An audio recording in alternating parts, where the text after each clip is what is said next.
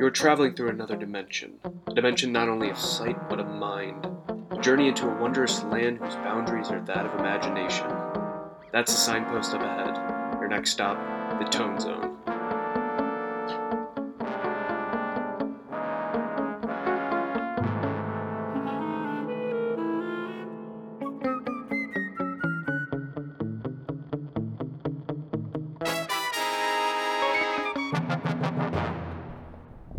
And welcome to the Tone Zone. I am your host, Anthony Mullen, and I got a very, very special episode for you today. We are talking about the hit HBO show Euphoria, especially its ongoing second season. And I am pleased to be joined by two of my great friends, two guests. Natalie Bovin, how are you doing? I am doing wonderful, Anthony. How are you doing? Couldn't be better. And Gracie Woodall, how are you doing? So good. You guys ready to talk Euphoria?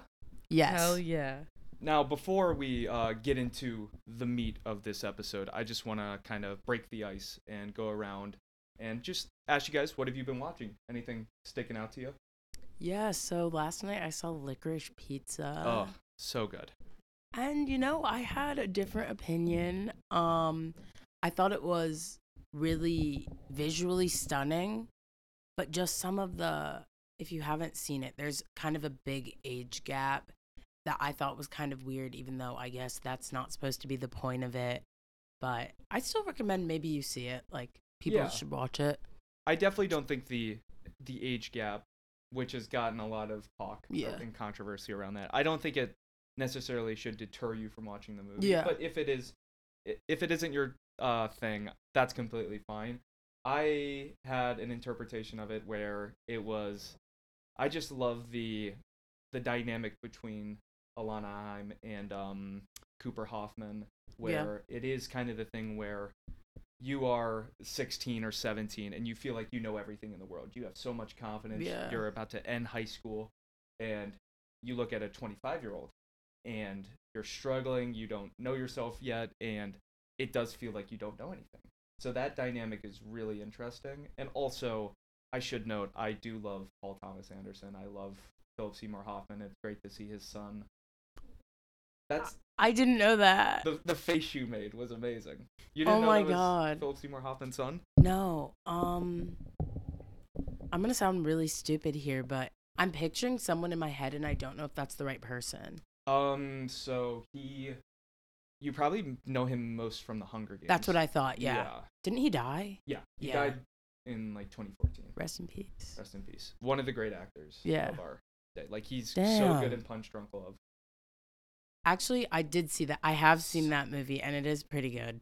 That's Paul Thomas Anderson, and then, I mean, Sandler is so good in that. You know how I feel about Adam Sandler. Everyone knows. But yeah, it was good. Go see it. Yeah. Natalie. Um, recently I have watched The Fallout with Jenna Ortega and Maddie Ziegler. Of course, I'm a fellow Dance Moms fan like you, Anthony. Oh well, you know, uh, growing up in Canton, Ohio, that's uh what we call candy apple country. True. So we had to watch Dance Moms every week. My mom loves it. Uh, got she got the whole family really. It was a whole Mhm. family event. Everyone was hooked on it. Everyone was. Really? have you ever seen Cathy in the grocery store? Can't say I have, but I think one of my mom's friends knew her Wow. or knows her. So you Quite the basically know her. I so I'm basically a family friend of the Mhm. candy Got apple. it. But I would like drive it drive by it on my way to school. Mm-hmm. Very interesting. No, I actually saw Cathy and Vivi-Anne at the Dollar Tree. Really? Yes. Like the one near Central? no, it was the one near the mall. Oh. And I was too scared to say anything. What would I have said? Like How's Vivi's finger? Yeah, like I don't know. Can she still dance? Well, I- that's the question we're all asking. Of course. Can she? I don't I don't know. Could she ever? Not in that little bumblebee No. costume, I'll tell you that much. No. But I mean, Maddie Ziegler is an interesting person because, like, how old is she now? I think she is close to our age. She's Yeah. younger. I think she's probably like 19. That's so weird to think. I'm 19. Like, that's crazy. Mhm. Yeah. I and like she, she's like a friends with Sia. She's the the 'cause cover of her she- Christmas album, I think. Yeah, Yes. she She was in a few lot of her music, videos. Yeah, it's a very. wh- Uh, what did you think of the Fallout? How is Maddie? Um, I think Maddie did. It was one of the best things I've ever seen her do because I've seen like a couple of her acting things. I think it must have been on like, other than this, maybe like YouTube series and stuff like that. But um, I think she's definitely gotten better. It looks like she's probably taken acting classes. Um, but she played um a lesbian character Oh, really? which I was like, wow, that's showing range because as far as I know, she like has a boyfriend and is heterosexual and she was pretty convincing. I had no idea that she played a lesbian, and I didn't get that far into it. Yeah. Um. I mean, I have not seen it yet. I do I was want to. impressed by her performance. However, she was nowhere near as good as Jenna Ortega because she's just an amazing actress and like did a really good job. I mean, she's movie. already having a huge year. Like she was Oh, in the yeah. new Scream movie. Yeah, and even I think it was all because of um like her You season 2 kind of like Oh, is she on you? Yeah, oh my season god, she two. was. Mhm. Oh, I've never I've never seen you. But Good show. Good show. Interesting. And I, I mean, it, it is like a 90 minute movie, which Yeah, it was short. It was quick. I just love a 90 minute movie. Perfect timing. So great. Mm-hmm. But I I guess out of all the things I've been watching recently, the one that's most captured my attention is the new Hulu show, Pam and Tommy, Yes. about uh, Pamela Anderson and Tommy Lee. Uh, Gracie, I know you've been watching it. Yeah. How many episodes are you I've watched all that are out right now, so I Oh, think that's okay. four. Yeah. I've only seen three. And Natalie, you've seen. I've seen one, just Yeah. the first one. So, what do you guys think of Pam and Tommy? Because I really like it. I'm really surprised. I kind of had low expectations going in, but it's really surprised me. As far as the first episode goes, I can't say anything further than that. But I like that it's. I don't know if this is how it continues, but I like that it's more about Seth Rogen and not Pam and Tommy. Honestly, I Mm. think it's kind of more of an interesting thing to see like a outsider's perspective because like you can find a lot about Pam and Tommy just in the media and like looking back and stuff like that. So I think that's a cool little view. And Seth Rogen, like the costume, he's got a good mullet. acting, He does have a good the It's a role. mullet. very good He mullet. pulls it off. yeah, he does. Like I wouldn't consider Seth Rogen to be a construction worker, but he pulls it off. But now I do. Yeah. yeah. Like I will say I I have been really surprised with Seth Rogen's uh storyline. And I don't want to get too much into spoilers for your sake and for the audience's sake. But um what I was worried about after that first episode that was so uh, focused on Rogen's story was I hope they don't I hope they don't dehumanize Pam and Tommy. Like you said, there is so much you can know about Pam and Tommy, but I think you do kind of have to treat them like humans, and I was a little worried. But the second episode and the third really were really disarming, where they really bring you in to both of their psyches, and I think they do them justice in a way that does warrant some praise. I know uh, Pamela Anderson has been very vocal about not wanting this show to be made. Really? Yeah, I didn't know that. she had no uh, consultation about it, Wow. which I can kind of understand. It's pretty graphic, but Mhm. Yeah. um, But then you can kind of make the argument like how accurate and how truthful is this if they have no consultation with her? Right. That's that's the thing where there are a lot of like bio biopics or whatever where like you can tell that the alive people were really hands on. That's what I love most about like Rocket Man, Mm. where Mhm. like Elton John is very much in involved with that movie's making and he's very open about his struggles and he's like I want it all on screen. And that's where that succeeds over like a Bohemian Rhapsody, which is a pile of dog shit. Wow. Hot take. Oh my god. That I'd is have to disagree. that but- is potentially my least favorite movie of all time. Really? Wow. I'm a big Queen fan, and I think it does Freddie Mercury so so dirty.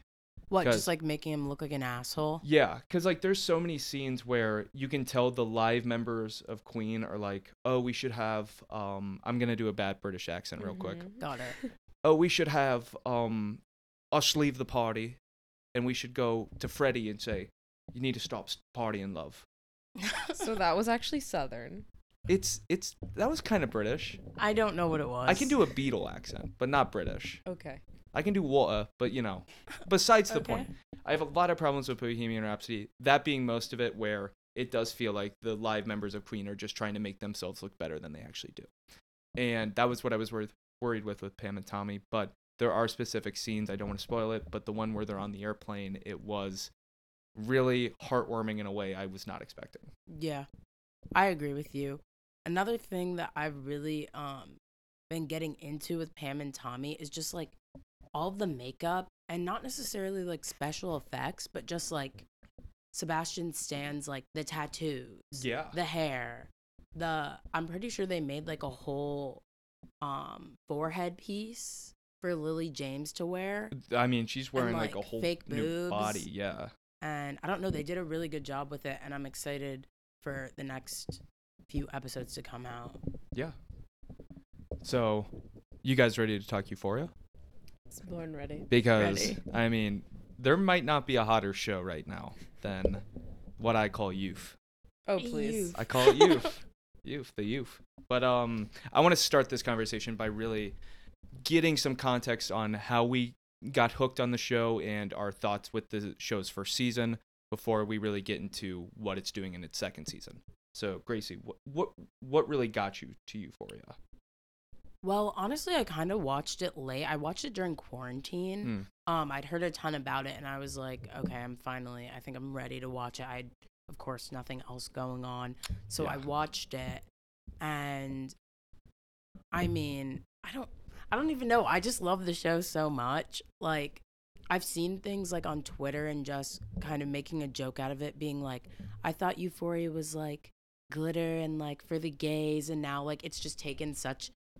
It just feels so much darker now Mhm. that it it's been I don't know. It's been I don't want to say fun to watch and see the difference because it is so dark, but I've been enjoying it. I don't Mm. know.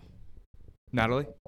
Um, so I'm trying to think. I think I started the first season like a couple, maybe like a year and a half ago. I started the first season, and I just watched the first couple episodes because I didn't have Hulu yet, so I was um doing it illegal. Um, Got it. so I finally got Hulu and watched the rest of it. Not Hulu, HBO. Yeah. And um, I really liked it. I thought it was super interesting, and I assume it left on a cliffhanger. Like, am I wrong? Uh, I yeah. I mean, there was like a million different cliffhangers, Yeah. but I've recently watched the whole show, so Oh, uh, I think the final scene of season 1 was uh, all the people- Jules- Jules leaves Rue at the train station. But is what are you talking about? it was the it sort was of like uh, musical For Us. number. oh yeah. yes, yes. with all the people in the like you know how she wears like her dad's hoodie, that Mhm. maroon hoodie, like all the people dressed like her. Yes, Um I think that's yeah, how and it it ended was off. like I believe that sounds right. Yeah. up to interpretation, yeah. and so that's why I like really wanted to continue watching the second season. Um, and I feel like that last scene kind of gave us more of a clue into what we were getting into in the second season. That's a fair point. Yeah. because I think there's been a lot of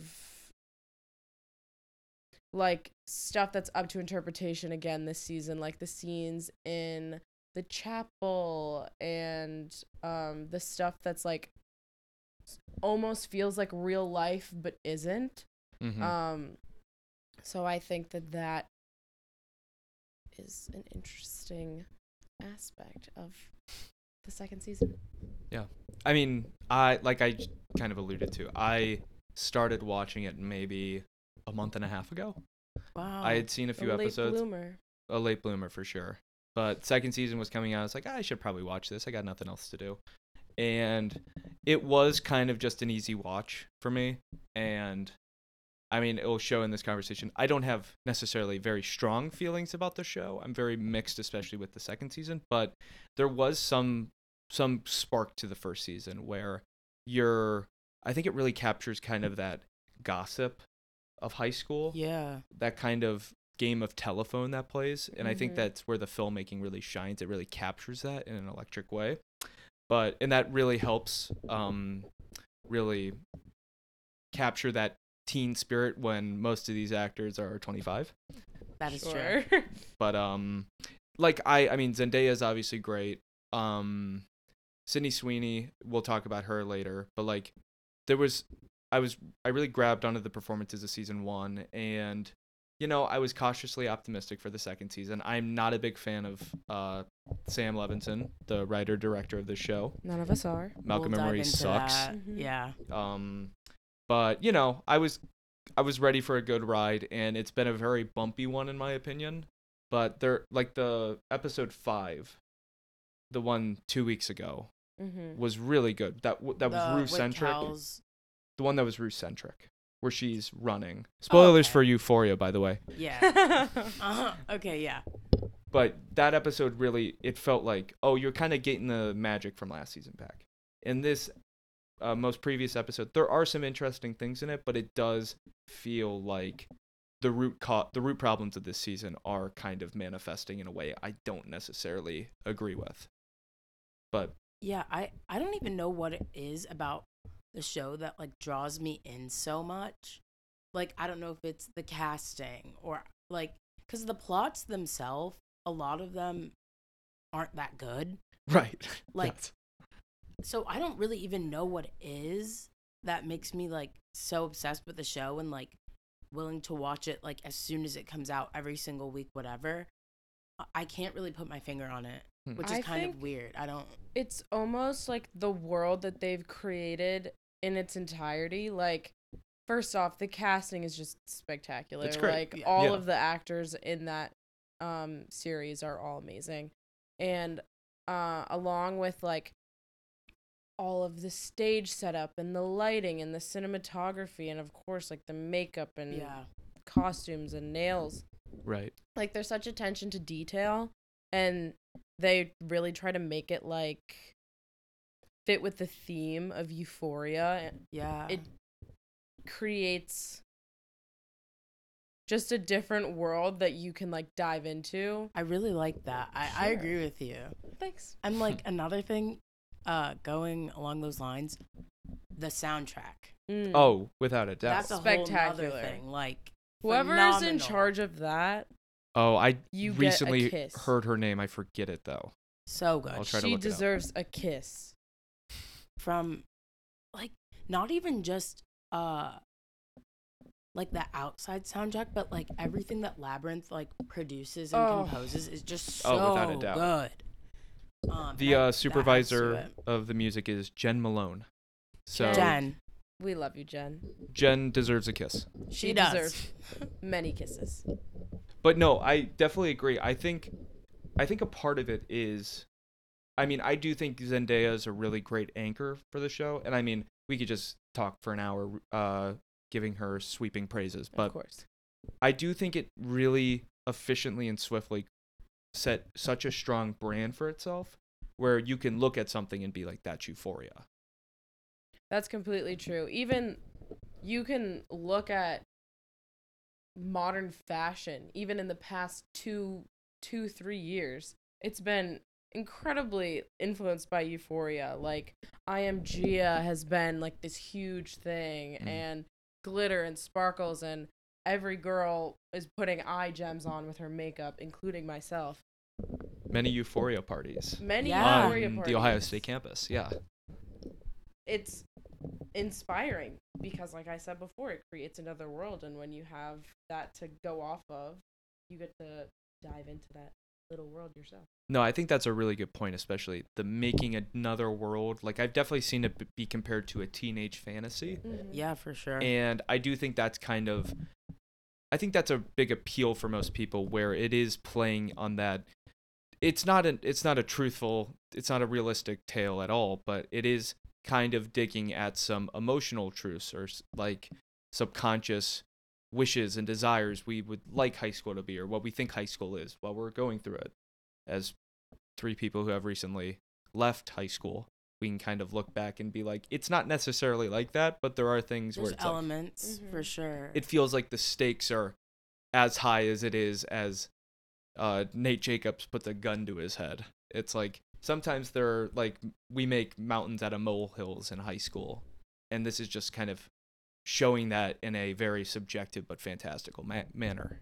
i completely agree with that and looking back on high school i think it's a really fun show to watch and indulge in because you can understand like from a high schooler's perspective like what those sort of things feel like but i also think it could be like potentially potentially damaging to someone who's like in high school because you're romanticizing all of these things like putting a gun to someone's head Absolutely. being a drug addict or anything like that which is not necessarily one of the best things to be doing when you're a high schooler and very impressionable so Yeah. I kind of think as unrealistic as it is what you said there's there's aspects or feelings but some of it it's like I haven't seen the exact same things happen like at my high school but there's definitely bits and pieces that I'm like that's not that far off from something that someone I know or someone I know knows like experienced. it's like the concept of um in one of the season two episodes sam levinson was saying how they had a bunch of i think it was the end of episode four they had a bunch of um scenes where it was like the characters in a sort of situation that felt almost real but you could tell it was fake that i feel like that's almost a theme for the whole series because it almost feels like it could be something real but there are obviously aspects that you're like that would never happen Yeah. in a real high school. No, yeah. I mean, most of the stuff in the show, as somebody who spent 12 years in Catholic school, I'm just like, this might as well be Star Wars. uh, they're wearing outfits. I mean, we just wore polos. No, but I, like going. Well, I didn't go to a public high school, but I just be like some of that shit is like, like there's some out of pocket shit that happens at like public high schools. Oh, without a doubt. Like yeah. I'd argue to say any high and Cath- schools. yeah, I mean, I mean, Like- I would hear a lot of stuff about public high schools. It's like, there's no way that happened. And like, it did. yeah. And it's like, I mean, there definitely was stuff at like a private school that could happen. yeah, We I had mean, a lot if of. we're talking drugs, that's what it's gonna happen at the private schools. well, yeah, that's the thing. without a doubt. That's the sneaky thing where we definitely had uh some drug run ups. You Drug want cocaine? I can get it for you. That's a joke. I have no idea where to. Get We do not cocaine. endorse the consumption or uh, distribution of cocaine. Yeah, no. um, but like, I don't know. I know someone from who's our age in my hometown who like went to rehab for a drug problem in high school, and I remember hearing about it, and I'm like, what the hell, like. Because I was just so far removed from like that type of situation that I'm like, why is this happening? But it does, and it's scary and it's bad. Yeah, I mean, I guess that's another way that the show is really hitting with so many people where it is kind of like I'm finally seeing that on screen. Yeah, Where I guess part of me is has these expectations about high school in high school because I never saw anything through media that prepared me for something like that. So when I hear stories, I'm like, there's no way that happened. But now that there's a show like Euphoria, and like you said, Natalie, there is a lot of bad that uh, impressionable high schoolers could take from this show. But it is kind of interesting to have now a portrait of the ugly streaks of. Yeah, and I agree. I do think it's important to show the ugly side because it's not all just always going to be rainbows and butterflies. Um, but I do think it's important to explain that it's like not a good thing, which I don't think that Sam Levinson does like a great job of. Yeah. So let's let's really get into the specific characters and the storylines of Euphoria, specifically season two, because I think we're riding a nice momentum with this. So let's let's start with what I consider, and I think many consider, the foundation, the anchor of the show, Rue and her relationship to Jules. How how do you guys think it's progressing? Do you like the turns the relationship's taking? Do you like, say, Elliot, the new character this season? Do you like his role in the whole thing? Well, I just don't think like as wonderful as it is to see Rue and Jules together, I just don't think that in any universe that it will work unless Rue is completely I don't want to say fine, but at least clean and I think that their relationship will never work until that happens. And honestly, I don't see that happening. Mm. Um, and also I feel like their relationship is almost completely based on like deceit. No, yeah. So from both sides, and I I just don't think it's gonna work ever. Well, I definitely agree. I think it is a doom relationship. Yeah. But my thing with this season is, I guess we're not really allowing that to show because, you know, it may not be a successful relationship in the long run, but I think we should give it its due. And I think the addition of Elliot really shorthands that. Yeah. Where now instead of instead of the relationship ending because of what you said, because of deceit, because of the way they are both wired, and just the lack of compatibility in the end. It is now there is a clear scapegoat. It's this guy.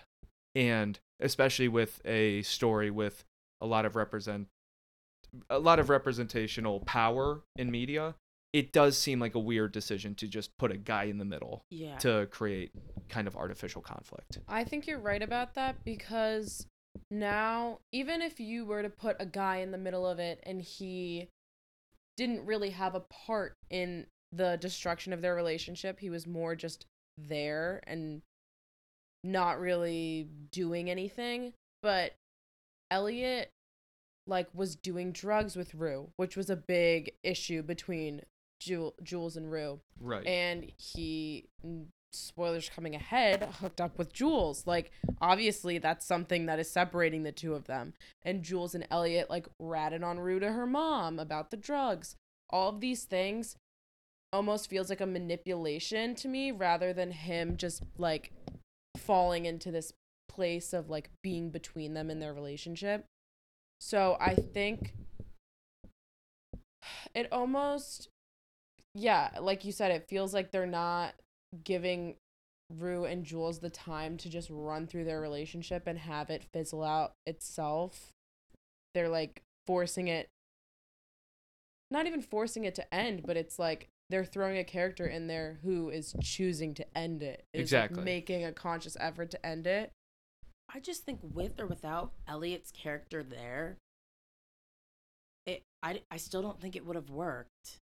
I think There's you're so right. many I moving there, parts to it. you're like, right. Like in season one, I yeah, like I think when Jules like goes to the city and like hooks up with Yes. that girl, like like not to say she hasn't always been loyal, but there's just been like little things like that that have happened, and then Rue has the drugs. It's just like like I wish it would work, but I just it's sad to see and I want it to work, but I just think like It's doomed. It's Yeah. completely R- doomed. right. And I think that is kind of to the credit of both Zendaya and Hunter Schafer because they do have such chemistry yeah.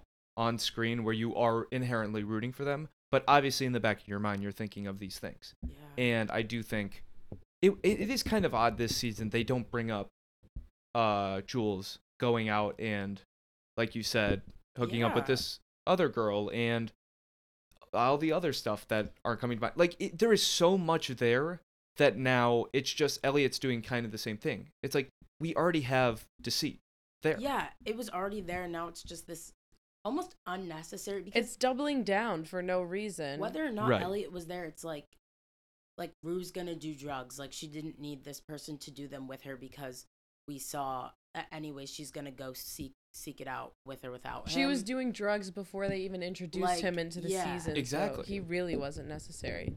Right. now that I'm really thinking about it, like it I truly believe that they only added Elliot because excuse me, because he's a hot guy. yeah. they needed um, one more hot guy and they got him. do you guys think anything else is gonna come from his character? Do you think we'll see him again in season two? Uh, Well, I think he probably should show up, but I really don't. I really can't get a grasp on his character. I don't know if that's whether I don't know if it's uh the performance of Dominic Fike, Yeah. right? the singer, or the writing. It's probably a more so both. probably more so the writing, but probably a combination of the both. But I, you know, it is weird where I can't really decipher where he should be placed on the the chessboard, for lack of a better terms, because I feel like, I mean, we'll get to Cassie, but for all the faults she's had this season, I know now what Cassie does. I know her moves on the table. I don't know where Yeah. Elliot's going. No, not at all. I I've seen a lot of theories floating around the internet that um, Elliot could potentially die this season, which Interesting. I don't know how much I believe, but the fact that he came in this season and we aren't completely attached to him and he doesn't have any sort of storyline that like is necessary for the series to continue leads me to believe that it's like a possibility that he does die this season. Um makes sense. because they could have a season 3 without him. yeah. Without a doubt, they had a season one without him. Sure. And uh, so recently a magazine came out uh, highlighting the women of Euphoria, and I can't find the quote directly, but they asked Hunter Schafer about Elliot's character, and she literally had kind of a Freudian slip where she was like, you know, when Sam brought the idea to me, I was like, there's real, there's no real point to this. But then she, of course, she went like, but you know, they've really fleshed him out, and I'm really happy with how it came. She's trying to save face, but it does kind of feel like they understand that what what's his point? It it really is kind of i'm so confounded every time he's on screen because it's like are you just here to make them to pick fights between the two? Because the fights could come naturally. I want to give the writers and Elliot the benefit of the doubt because my thinking is that if he does die at the end of this season, if that somehow crazily happens, then they could use that as a major plot point for season 3 and a lot of stuff could happen off of that. That's true. that's true i But mean thus far, I can I I don't see why he's necessary.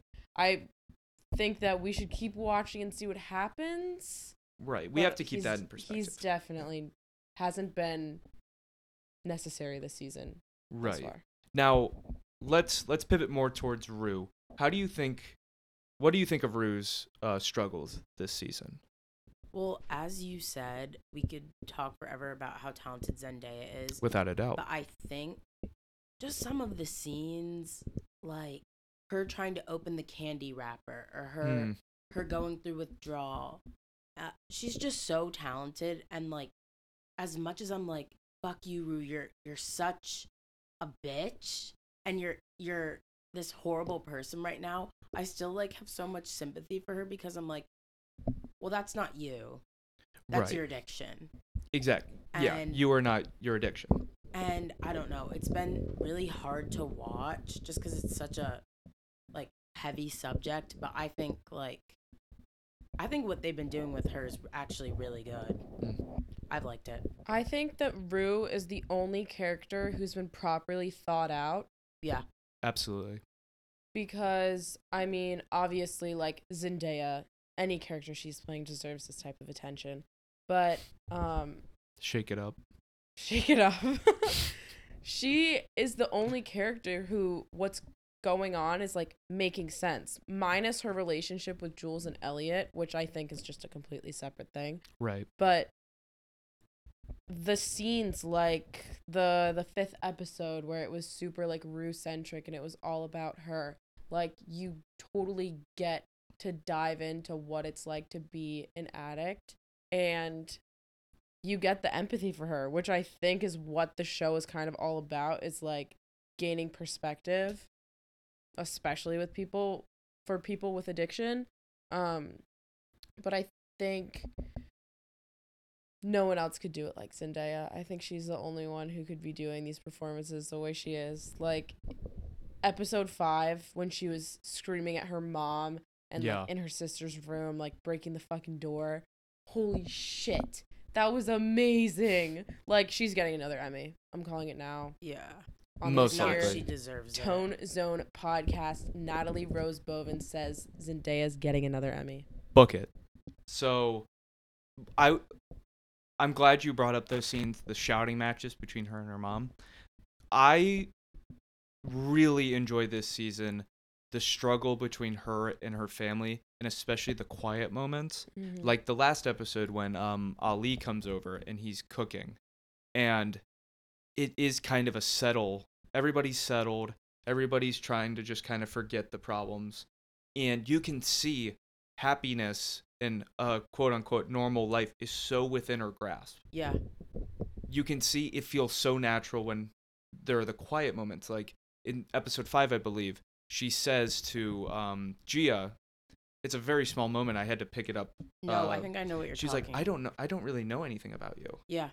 It's like, like, I don't know what's going on in your life. Like, right. you can continue. And that's like heartbreaking. It is. and it is a thing where it's like i trust the actors so much where you don't have to tell me anything else except that and i get it all and that's a credit to zendaya that's a credit to i mean Colman Domingo who plays ali it's a credit to i i don't know the uh, names of the actors who play her mom and her I know sister I'll- Storm Reed. Storm Reed. I'm not sure i'll look up her uh, mom who plays her, mom's- mom. Yeah, I don't know her. She's the also actress's stunning. name. Her character's name is Leslie, and let me tell you, Leslie has been doing a freaking fantastic job in these past couple episodes. Like, nika king Nika. okay, So talented. babe, you're killing it. i will also say the parents especially recently they've been really shining for me Mhm. Re- Suze, Yeah.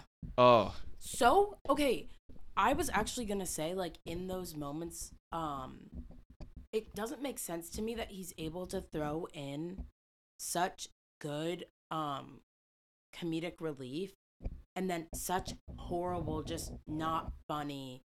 Like, I know we're gonna talk about this, but with Kat's character, yes trying to break up the serious with humor, it doesn't work. But when Suze is like, this bitch needs an exorcism, like that's Yes. so funny. And, like, Yeah. So I don't understand, like, she's the one who like gives the bowls of the bowl of knives yeah, Mhm. To and she's Lexi. like, my husband took me to AA. It wasn't for me. I didn't really like it. Like, it's just, it doesn't make any sense how some of it can be so good and perfectly timed, and then some of it's just horrible. right I think it's just a matter of how much attention they're giving each storyline.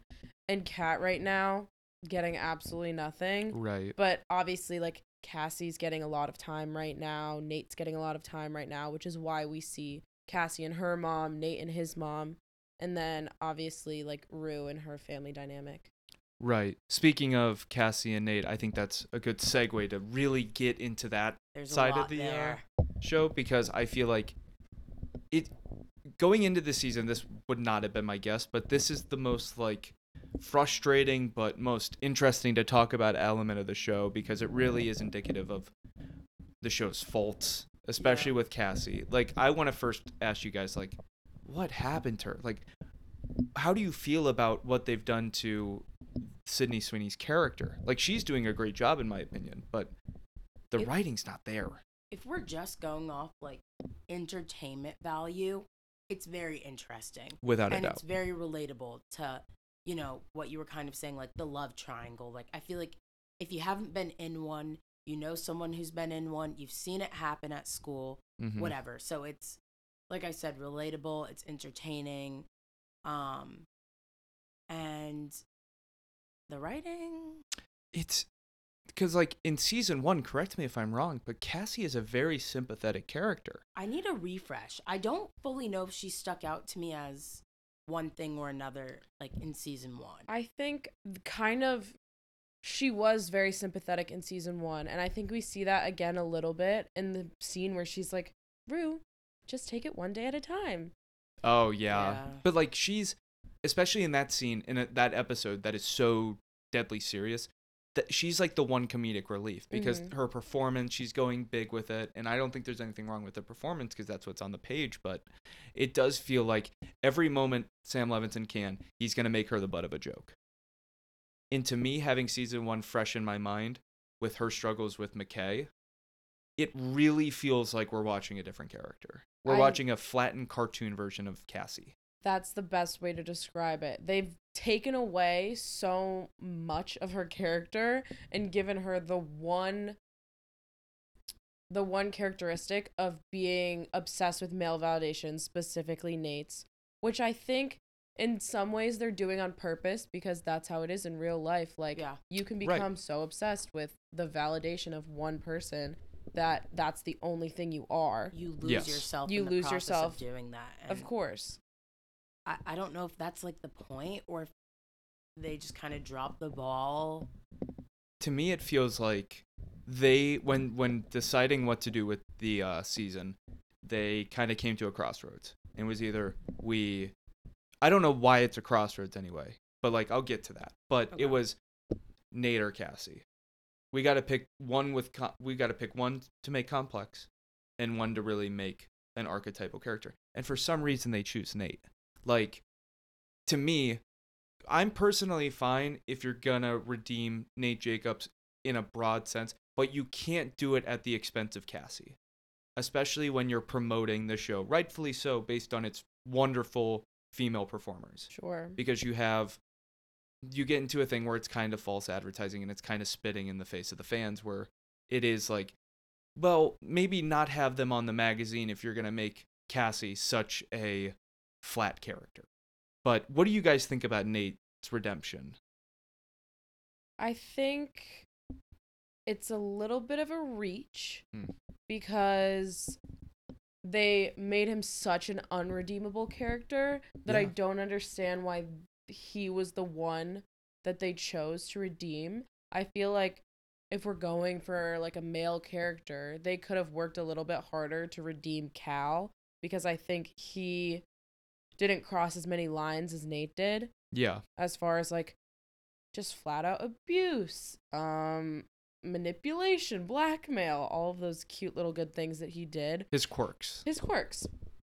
Um he does he means well, guys. but I almost think that like the writers kidding, took it as a challenge. Like they were like, how do we completely change million and millions and millions of people's views on this character who's completely irredeemable and make them like him? Which I don't think that they've successfully done. I, I Because- was gonna say that, yeah. The only people who like Nate just like Jacob Elordi, which is completely understandable. Nothing wrong with that. Nothing wrong with that. It's a fine but they man. don't like Nate. They like Jacob. I, It's so weird to s- They don't like Nate, they like Jacob. hmm yeah, because he's hot. No, cuz his name's Nate Jacobs. Oh, I forgot about that. That's funny. Yeah, but um yeah, I mean, I I feel like for me at least, like I know she just said it it hasn't worked for a lot of people. Um and I don't I don't feel that at least for me he's been redeemed. Like I can see the effort that the writers but are making to try thing. and and redeem it's him. just- It's not working, and it's not gonna work. no. Right.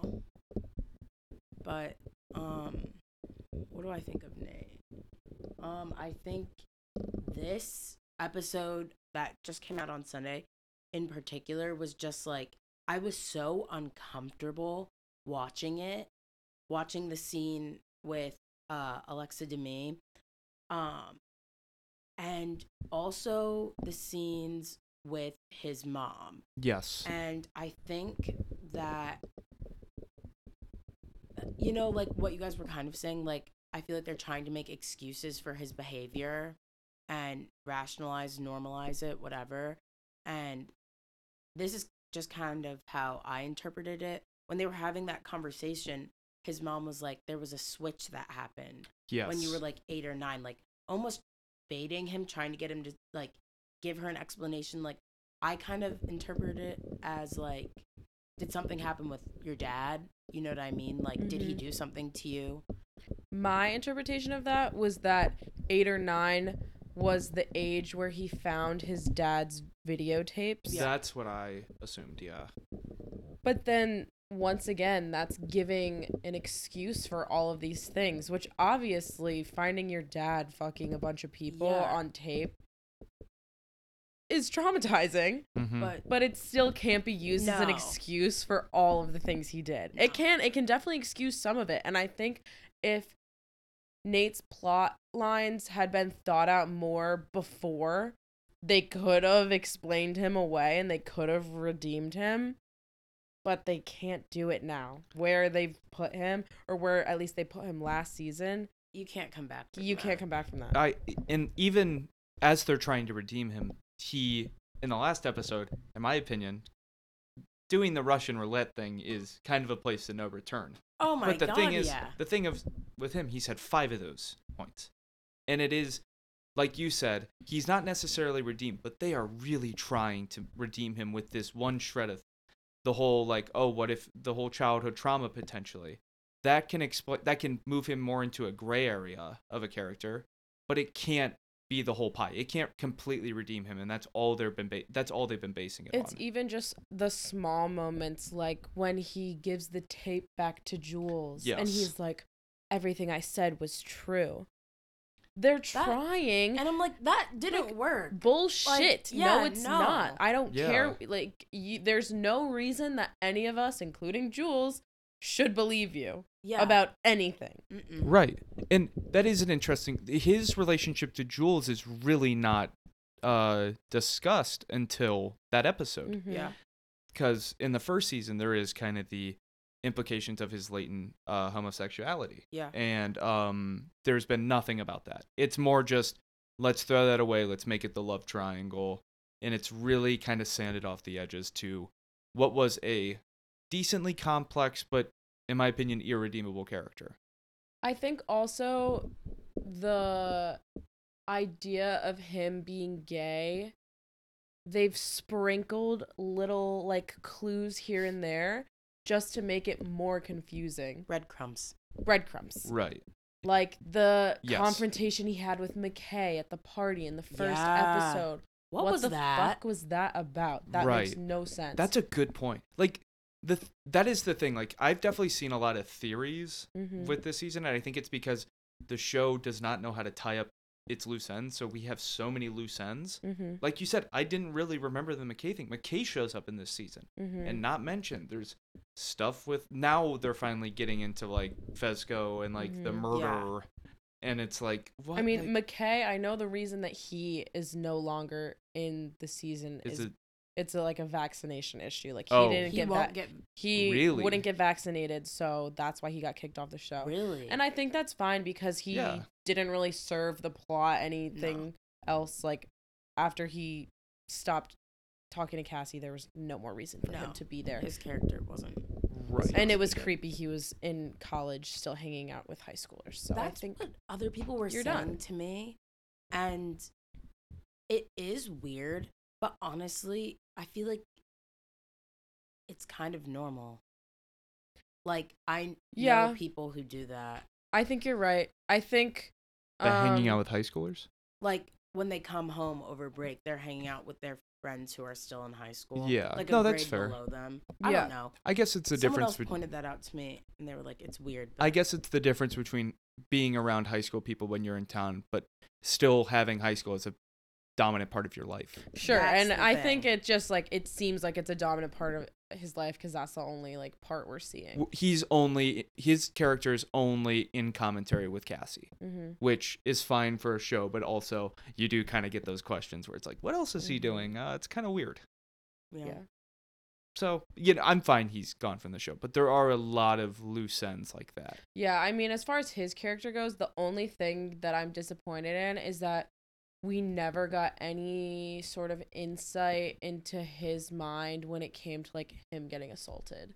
Like True. we only saw a little bit of Cassie's perspective on that, which I think was beneficial, but we got nothing on what McKay experienced, which is shitty because I think if you're gonna show a male getting assaulted, I think that's a great conversation to bring up, but you're not gonna elaborate it elaborate on it at all. That's It's a good point. it's just shutting down the conversation, which I think is kind of useless and almost like I really don't like that. I Negative. feel like they do that so much. mm-hmm. Just bringing things up. I think if you're gonna bring such nothing yeah, with it, such serious things up, you can't just stop talking about it's a it. wasted That's what the loose ends. That's why the loose ends piss me off. Yeah. I Mm. mean, if it's something as small as Actually no, I honestly can't even think of any small ones cuz the first thing that came to mind was like Kat with the cam man. I was about to say. Yeah. How It's about to interesting say that. would that be to hear the rest of it? But no, they're let's not. let's talk about Kat Okay. because Mhm, I'm ready. as of recently, a loose end was tied up with her and Ethan, mhm. but In the worst possible way. in the Great worst possible way. segue, Oh my yeah. goodness. horrible, Oh my god. Like not funny. it, not funny. It's supposed to be funny, but it also is just kind of psychopath behavior. Yeah. It's gaslighting. It's It's she's It's a everything. D1 gaslighter in Without a that doubt. scene. and there's OMG. so much But so much more interesting why? things to do with Kat.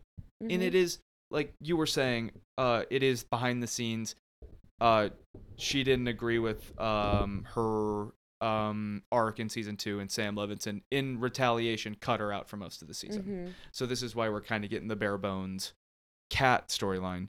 But there is so much interesting stuff in season 1 like you were saying with her online persona Mhm. that you know, they they just choose completely to ignore it. hmm And I think everything they've done for Kat has just been a disservice to like the representation of plus size women in media. Yeah. Because in the first season, I think they may they did something a little bit different, which was good. However, it is saying to plus size women or people in general, the only way you're going to be getting sexual attention is if you over sexualize yourself and do all these things like the camming and the dressing up and all of these costumes. If you're anonymous. Sure. Yeah. That's an Which is interesting just not point, yeah. true. And then this next season, they just turned her into a bitch for some reason and a gaslighter. And I believe the thing that she disagreed with Sam Levinson on that led to her being just completely taken out of season two was he wanted her to have some sort of eating disorder. Ugh. We've seen it a million times before. Yeah. And why can a plus size person, their only fucking personality trait is having an eating disorder? Like, no, Mm. you can just be plus sized and have other characteristics about yourself that have nothing to do with your body. right. And it's so indicative of uh, a lot of things being done to these characters where they're taking the most obvious route. Yeah, they Mhm. are. And like yeah. in the first season, there's that whole, um, I guess, kind of explanation of her childhood. You know, when she went to Mexico Oh, like the or something. pina coladas or whatever. Yeah.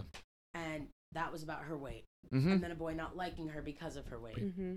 And then, I mean, I don't know if there's was there anything else in there like that. Oh, there was the scene um this season that I think it kind of made a good commentary about social media. Mm. Um where they had all of those like Instagram influencers influencers or whatever come in and be like just be happy. Mm-hmm. Just- no, yeah, that's a good point. I thought that was kind of good. Yeah, I And it- think that's probably the best thing they've done for Kat so far. Um, That's and a it, good it was really interesting. I liked it. I thought it was a little bit weird because I don't know how well it fit into the episode, but I'm glad they put it in there. What was the context of that? Was it just her It was kind of just her. I think it was supposed to be her overthinking in her room about Ethan and how he likes her, and she was supposed to have this low self esteem, and she was saying, "Oh, I hate myself." And I think it was supposed to be like all of the social media influencers talking at her, yelling at her, like in her head, Yeah. like being intrusive thoughts.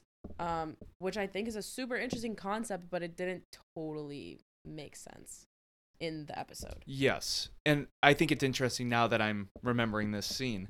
It is very interesting that the things these social media influencers are saying in kind of a heightened and uh, somewhat comedic way Yeah. is almost exactly how Cassie responds to when Rue comes in after her relapse. Yeah. Mhm. She it's very like kind of the vapid like oh everything's going to be okay Rue. Just take it one day at a time. Exactly. And that's why Rue snaps. And it is also indicative of that's how far Cassie's fallen. mm-hmm. That's she's being written like a comedic part parroting social media influencers. It's really taken humanity away from her.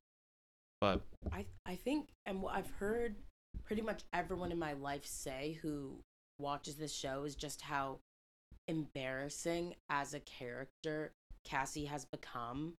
Like the Mhm. way she's acting, which is sad because people go through that real shit like Mm-hmm. like people feel very insecure and are very insecure but like they really just took her and made her into this just this hateable right. horrible person i don't know Which it does just suck so bad because they put such an emphasis on the amazing female cast. And it's like, you've dumbed two of those women down to like these horrible horrible characters Yeah. that have nothing like there's no dimensions to them at all. None.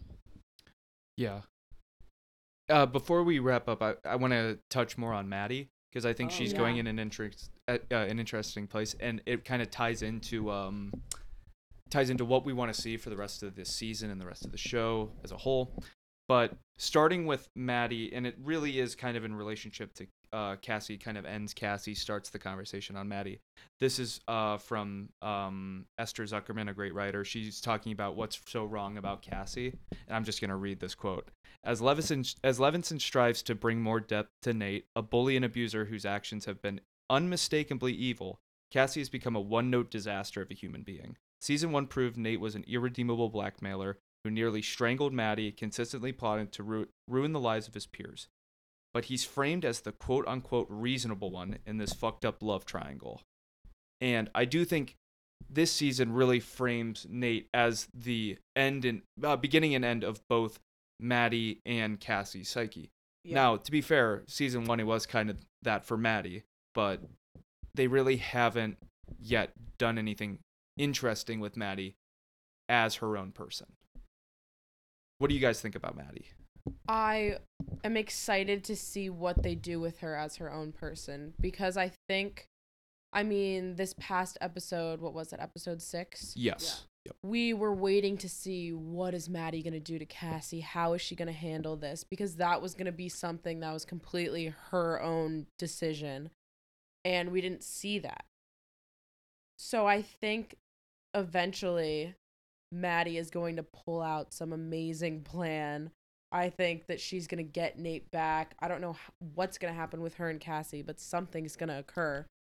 And I'm excited to see her be her own person.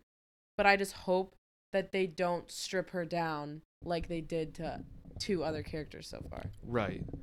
Gracie? Yeah, I I think they kind of have her right now in this perfect neutral position in that she's seemingly lost everything, like the guy she's in love with and her best friend, and as a character that was basically it for her. Nothing yeah. else is really coming to mind. And so now they have her here. I think something weird is going to happen in regards to uh the The mom, woman she babysits. Yes. the mom that she babysits for um and also we kind of got a hint of this in one of the first few episodes but I really enjoyed seeing kind of the budding friendship between her and Jules. Yeah. So maybe Mhm. something with that would be nice, maybe refreshing to see.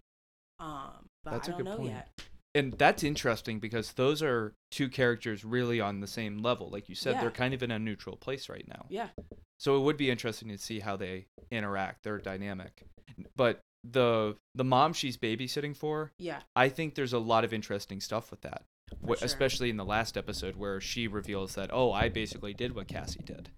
Yeah, I think it's a good way for Maddie to find perspective in her current situation with Cassie Mhm. because she's seeing like um or in in her brain this woman is everything that she wants to be and she's seeing that she is Cassie in her own situation, her own universe. So Yeah. I think that that is um maybe it honestly might change her mind. Like I think all of us think that Maddie is gonna just explode on Cassie, but maybe that little talk with the mom she babysits for is gonna somehow change her thinking, and she's gonna step back and take a walk in Cassie's shoes and maybe even feel some empathy for her.